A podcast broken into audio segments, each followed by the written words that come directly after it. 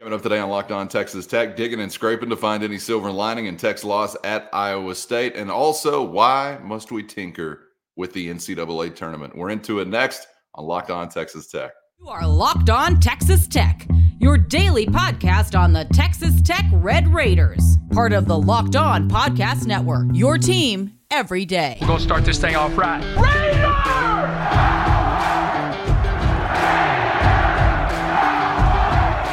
Everything runs through Lubbock.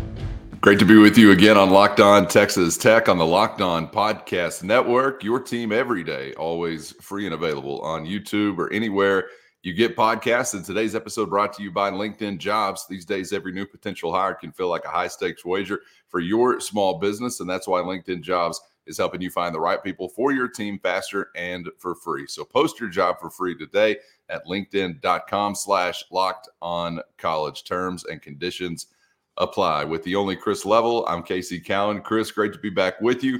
Welcome back to the LBK after a trip to Ames, Iowa, where unfortunately the Red Raiders fall 82-74 against Iowa State.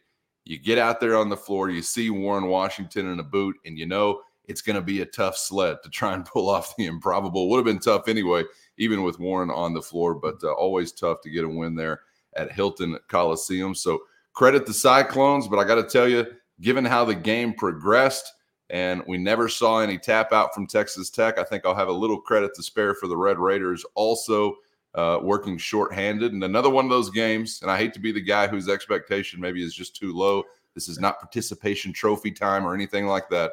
But another one of those games where I'm thinking, wait, how did we make this a little more interesting than maybe I anticipated? All for naught at the end of the day. I know it's an L, but all of that I think has to be included in our conversation.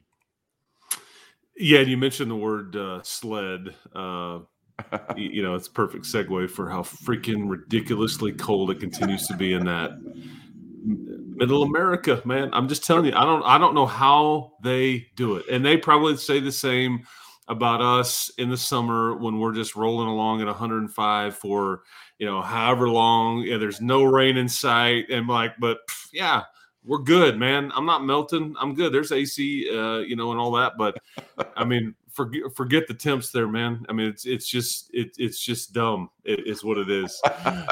It's very frustrating to me. Anyways. Yeah. And I'll be back there. And I guess, I don't know, what is that about? 6 to 7 months there. So I'm sure that, you know, the weather will absolutely cooperate then too. Yeah. You know, what's funny is the hardest part about what I do from what the Tech football or basketball broadcasts is that it's fun at times. It can be very rewarding, but it's also very delicate or tricky or hard sometimes too, is that talking to the head coach after these games, which I'm asked to do for part of the Learfield, the broadcast and stuff. And it's funny you say that about, you know, like, man, you kept it close. You know, I thought the same. Grant McCaslin, however, would like to take your wrist and mine and slap it and say, no, man, you know, because I used to do that with Chris Beard, like – I never knew. And I remember Mike Leach being this way too, but it's like you go in and you ask like something positive and it's like they really are going to choose to be like frustrated or kind of like, yeah, like, dude, what do you know, we just got beat or, you know, there's nothing positive here. Or you ask something semi they construe as negative and they're like, dude, man, we just played one of the best teams in the country. Like, right. So you never know. It's a moving target. Yeah. And I lay that one up to Grant after the game because I thought the same. Sitting there on the broadcast, you're down 21 with 11 to go. I'm just remembering PTSD from last year when you lost by 34 and you just got ran out. You just kind of shut it down and quit, coasted, whatever. And you did not do that in this one. In fact, it actually got rather – you know, tense. And I don't know if Iowa State ever felt really nervous, but you hit a couple of shots on a couple of possessions there at the tail end. And it's like, uh-oh, like you start to make them sweat a little bit. And, you know, you couldn't quite get over the hump. There was a technical foul and all that. But bottom line is I thought your kids did. They didn't quit. They competed their tail off. It's a credit to Grant. I kind of lobbed that up to him after the game in a shortened version, and he looks right at me. He's like, "Well, Chris, as you know, we didn't come here to play close." And I'm like, "Yeah, Coach, that's fair."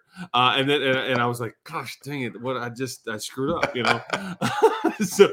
But to his credit, he's not about that, man. But I do agree with you, and I think the no Warren and the Robert and the Kyron, because you only played seven guys here, they go for 19, 9, and a couple of blocks. There's no way Warren was going to give you those numbers, I wouldn't have thought. If so, it would have been one of his best games. But that's what that duo gave you. And I guess my point is, I think that's got a chance to pay some dividends for you down the stretch here, if in tournament play and foul trouble and all these different things, because I think you're getting some quality minutes from those cats, and you've done it against two of the best teams in the league in Waco and in Ames. Yeah, and I would just say I understand from a coach's perspective why you would want to take the route that he took, obviously. From a podcast host perspective, we're not obligated to like motivate anybody or keep anybody's edge to them. So we're trying to paint the full picture, and there's no way around the fact that you did keep it close when I didn't expect that. And nobody is – well, I once had one of the few coherent things Billy Gillespie said to me while he was in town was that nobody has ever risen to low expectations. So we understand all of those things, but I don't think there's any harm in commenting on the fact that you did go play in a way that I think you can be proud of, even if you're taking the L. And, you know, really at the end of it, I'm talking with some friends I'm watching the game with, Chris. You know, there's the Warren Washington factor. Like, man, if Washington is on the floor, what does this score look like? And I had to even turn away from that and say, if Pop Isaacs is not 2 for 11, what does this score look like? So I don't know, you know, on the less rosy side, I don't know what you've got to do to get Pop out of this funk, but there are a lot of points left on the floor there without Washington even having to be out of the boot that could have made the game a little bit different down the stretch. So credit the fight, sure, but obviously plenty of things to pick apart as to why you wound up taking the loss. Yeah, you know, and I don't. I think Pop is you know, it's been about a 3-game slump. It was those 2 home games you know, between Central Florida and Kansas, and then obviously the trip to Ames. He just hasn't shot the ball well. And I remember back in. This was really what we saw in much of November and in early December, and then like he kind of just started to figure it out in early December, and he had the game winner there in the Bahamas. And then he really had this long stretch where, I mean, he was being very consistent, and it was Joe Toussaint who was, you know, kind of, you know, carrying you early, and then he kind of had dipped. And now Joe Toussaint, you look up the other day, and he's got, what did he score, 16 points or something? It was your leading score, and he started to score a bit. You need to get both of those guys going at the same time. Goes without saying. But I'm not – I think, yeah, no Warren and Pop going 2 for 11 and you lose by 8 to what many people think is a potentially a Final Four team, maybe the Big 12 champ on their court. I mean, I don't – when you add all that context to it, it just continues to tell me that either we continue to kind of underrate your team, or that that they're just continuing to be very good and competitive. And again, we all know the weaknesses. We know the lack of depth. We know lack of size. There were multiple times. You're going to get it again tomorrow night against TCU. But there are multiple times on the broadcast, and you kind of look out there and you go, Iowa State is bigger than you at all 5 positions. Mm-hmm. And so, you know, there's just a lot of times in the Big 12 where that ball just kind of goes up the air, whether it be a rebound or loose ball, and everybody's looking up, and it's just, you know, it's a jump contest, and you lose those, you know, and it's science, you know. I mean, you've got guys that can jump and all those things, but it just comes down to like 6'4" jumping against 6'7" sometimes, you know, or whatever, and it's frustrating. But you get outsized a lot, and that's part of no Cambridge, and then obviously part of no Warren, and they will address that in the offseason. But, you know, it's these are the kinds of positionless teams that you really struggle against and with the matchups and all those things. But, yeah, man, I appreciated the fight. I appreciated the no give up. all of those things. That'll take you a long way, not just this season, but in life in general, because I've seen other teams just go, you know what, man, not today, man. Y'all do whatever you want down there. We may or may not stop you. In fact, it may look like an NBA All-Star game. I don't know. But that was not what these guys were going to do. And I think it's a credit to, seriously, it's a credit to like their culture and then what Grant is building, because he just wasn't going to let up, so much so that I'm going to be pissed off for greatness enough that you're going to tee me up, because I don't agree with the way you're calling it and all that. So, well, that's one thing that stood out to me. First, today's episode brought to you by LinkedIn Jobs. And if you've got a small business looking to hire new employees, you're hoping for the biggest pool of top-tier candidates possible. And that's exactly why you got to check out LinkedIn Jobs. LinkedIn has all the tools to help find the right professionals for your team faster and for free, all on one easy-to-use and secure platform. And LinkedIn isn't just another job board. They've got a far-reaching network of more than 1 billion professionals, and hiring the best becomes easy when you have that many qualified candidates. So easy that 86% of small businesses get a qualified candidate within only 24 hours. With all the hats you wear as a business owner, the time or resources to hire quality candidates can be hard to come by, but LinkedIn carries the load for you with the quick, easy, and intuitive process. So post your job for free at linkedin.com/lockedoncollege. That's linkedin.com/lockedoncollege to post your job for free today with LinkedIn Jobs. Terms and conditions apply. Well, that's one thing that stood out to me. And I think part of the reason as to why you can't take your foot off the gas at any point in the game if you're on the floor, because your head coach is over there like on the verge of spontaneous combustion sometimes. The energy on the sideline, I'm just liking compared to what we got. And I know everybody's got their own way to skin the cat, so I'm not saying you have to be this way. But, you know, Mark Adams, very reserved, to say the least, for the most part on the sideline.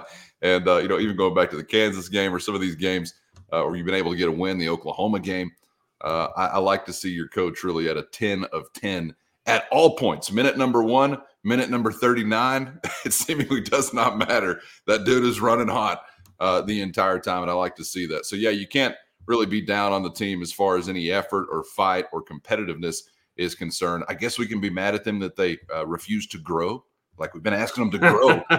Been asking them to grow all year long, and we hadn't gotten many results out of that. But it is what it is. There is some credit for Texas Tech in some of those intangible areas. Obviously, there's a really ugly area that we got to get to.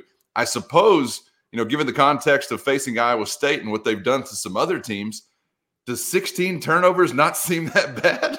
It's not 30. Yeah, right. 16 times you're giving it away, Chris, and not just those turnovers. I maybe it's just standing out to me in a weird way, but like 50-50 balls. How many times did you knock the ball out under the goal and it's going the other way? I mean, there were so many of those where it just seemed like, man, there's like too much bacon grease on the fingers or something from breakfast. It was just kind of weird as far as some of those dice rolls with some of those 50-50 balls as well that Texas Tech wasn't able to bring in. Well, there was a couple of unforced errors, if you will, where you just can't even play catch, or you're trying to throw a pass, you know, that's a bit further than you would used to be throwing it, or not exactly throwing a strike, and it's a bit off target, and then you just drop it. But there was a couple times where you just cross half court, and I think it was involving like between Pop and Darian Williams and Pop and then somebody else one time where you just like, it's like, dude, I mean, it was right in my head.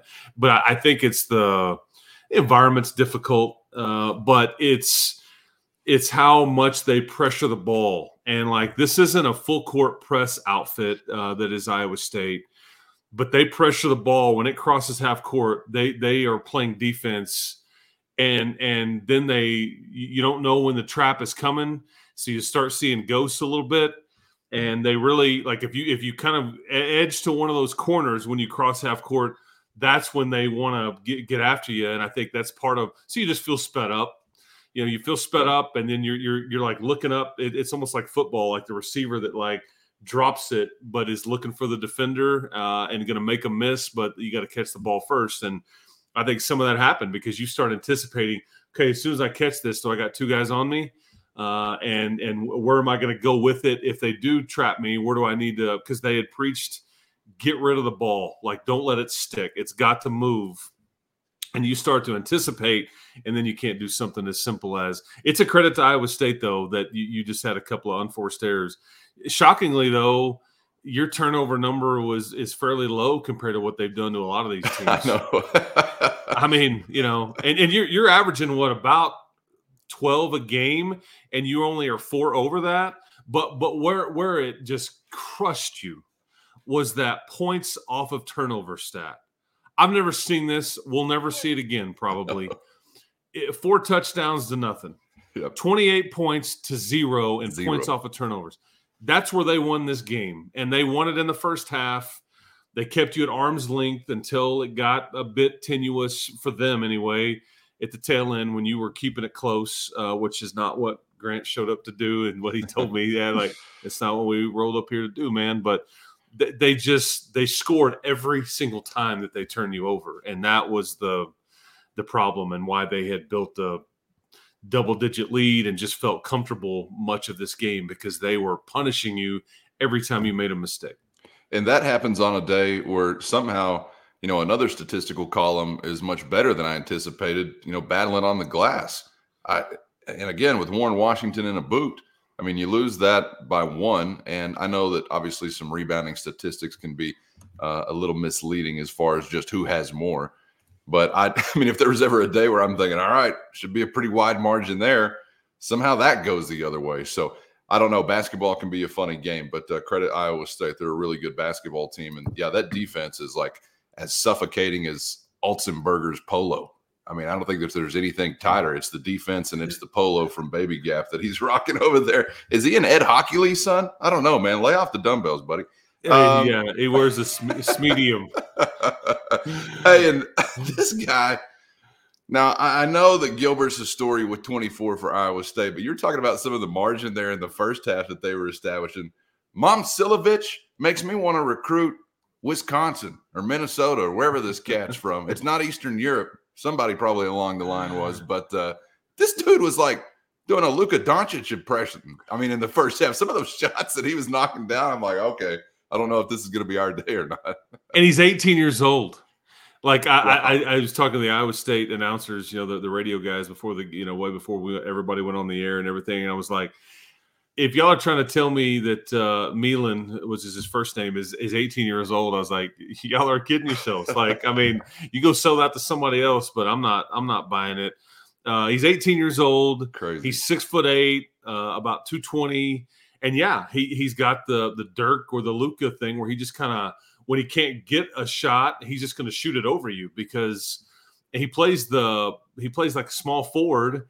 And so with who's typically guarding him, I mean, like there were times where Chance McMillan's guarding him. I mean, that's what I'm talking about, like the size disadvantage.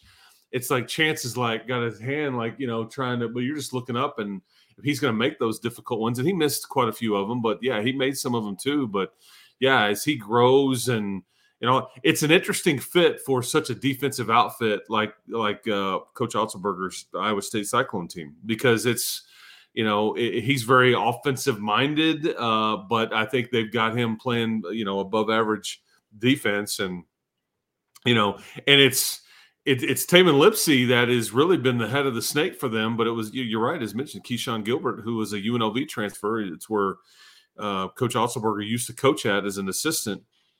So they're going to be a handful, and they're going to be a team that you hear from. And when you start filling out your bracket, man, well, I'd pay attention to Iowa State because you can't replicate what they do, really the size and the ball pressure that they give you when you get out there. And that's why they just beat up teams in the first half and they kind of hold on. That's really been the MO, you know, for what they do because they jump on you and it takes a while for you to like, you know, bob and weave and then, okay, I'm going to hang in here, stand in eight count, but I'm not going down.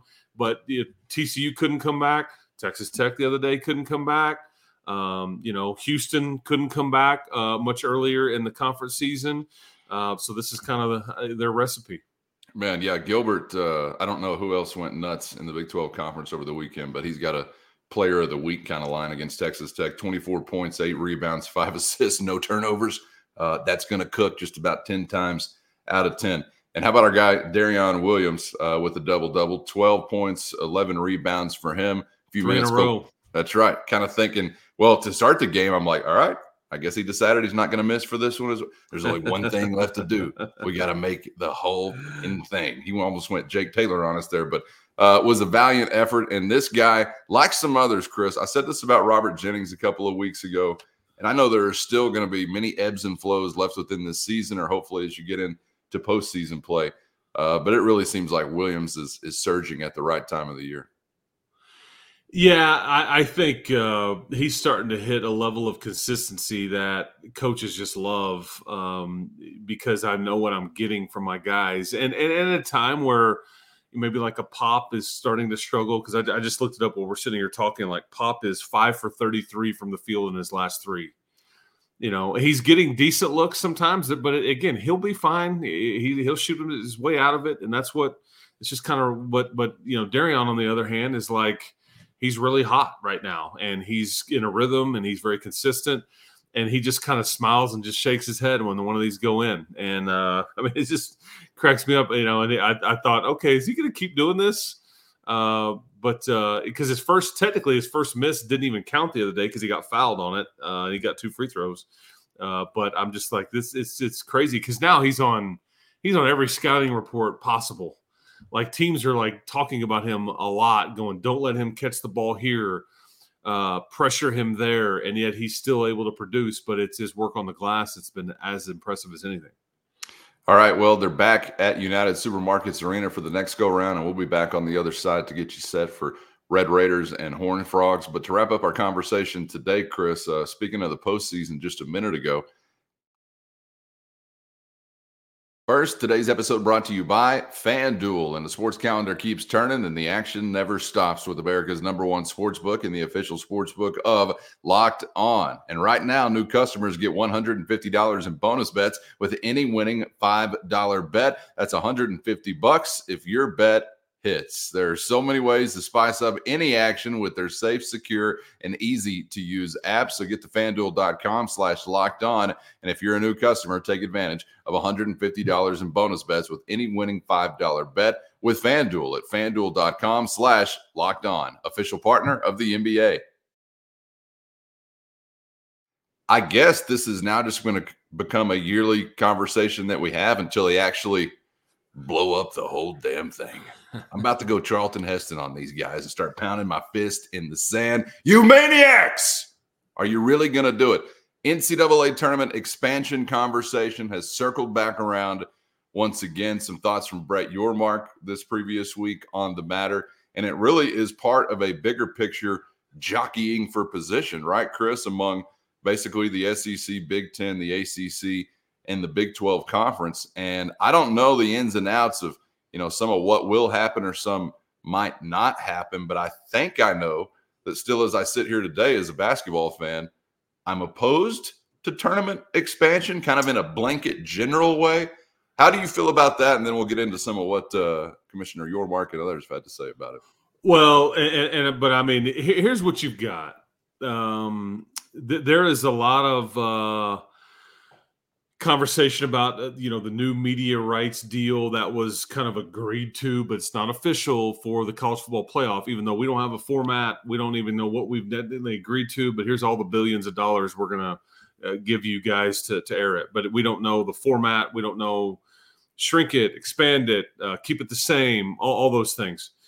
And, you know, you've got the Big Ten commissioner and the SEC commissioner kind of, you know, with this kind of duo going, we just want to make sure everything's right. Well, we're all smart enough to understand what the dynamic is there, is that I think they want to potentially leverage this a little bit to where their leagues benefit financially, otherwise, more access to said playoff, which basically equals more money and all that. And I get it. I think they're trying to say the right things. They're like, no, this isn't. We want it to be right. We want it to be fair. We're not trying to squeeze anybody out. However, we just want it to be right. They keep pointing to that, and you're kind of like, I don't trust you. You know, I just don't. Yeah. I know what your little game is. So with all of that, the future of the football championship has yet to really be decided past, 26?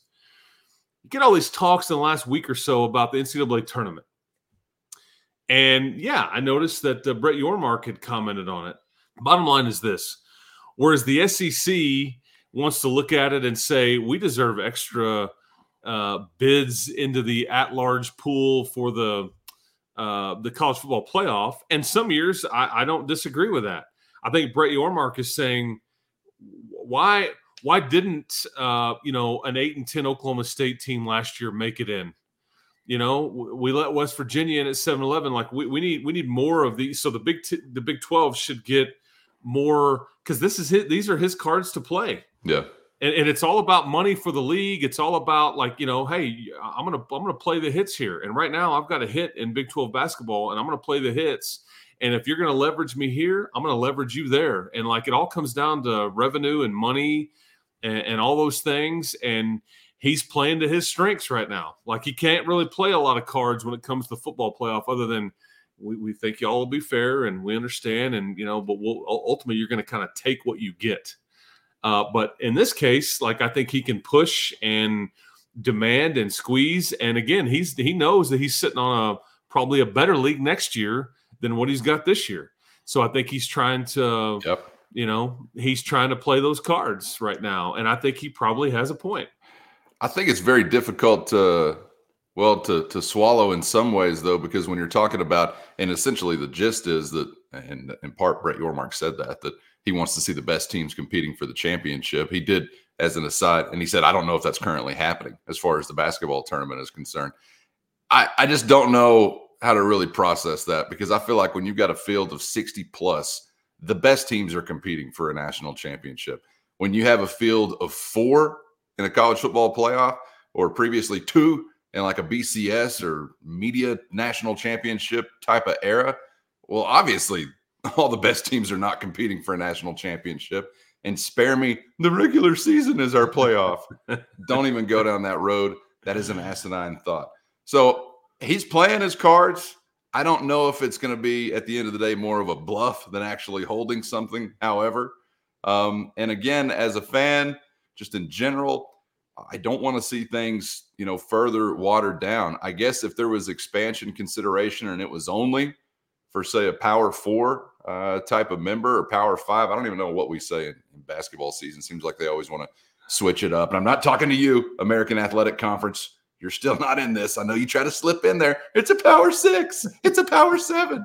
No. We're not talking to you guys. But this kind of seems like, we know how this stuff starts, Chris. It's like, first time you hear this conversation, oh, that's crazy, they won't do that. Then the next year it comes back around. Wait, realignment, expansion's still going on? Then the next year, oh, it's already happened. So these things become very, very real, and it kind of feels that way with this tournament expansion conversation, but I guess only time will tell. We know how many spots are going to be involved this time around, but don't blame Commissioner Yormark for trying to play the cards, obviously, that he's got dealt. Yeah, again, that's what it comes down to. He's trying to play to his strengths, and I don't dispute his stance. I think that he's going to continue to be outspoken there. Not that he wants to destroy the beautiful thing that is the NCAA tournament. He's fighting for his league, and he's ultimately fighting for relevancy and more revenue for his, which is his job. This is the task that he was given by the folks that he works for, and I think he's trying to leverage, his strengths, which we all should attempt to do. But we'll see what happens, if anything, whether it be soon or off into the distance. All right, we'll be back on the other side, getting ready for Red Raiders and Horned Frogs, Chris, as Texas Tech tries to bounce back at home. Man, appreciate the time and looking forward to it. Yep, looking forward to it as well. Keep hope alive, everybody, and hopefully you enjoyed President's Day, or you will enjoy it. Kind of an off day for some, maybe not others. Shout out to Ronald Reagan back in the day, the GOAT, as far as I'm concerned. Just my opinion. Don't hit me with any disagreements. You're not a Van Buren guy? Yeah. Anyways, I've exhausted my presidential knowledge. Really, yeah, we can't go very long. Yeah, right? We're being honest. Yeah. So, anyways, no, appreciate it. We'll talk to you tomorrow, everybody. Might as well throw out a shout out for James K. Polk as well while we're at it. And that Garfield, you had to love that Garfield. Who doesn't love a jolly tubby guy? Okay, for Chris, I'm Casey. Make sure you're subscribed on YouTube or anywhere you get podcasts so you never miss an episode. Thanks for being out there and hope to see you back for the next round on Locked On Texas Tech.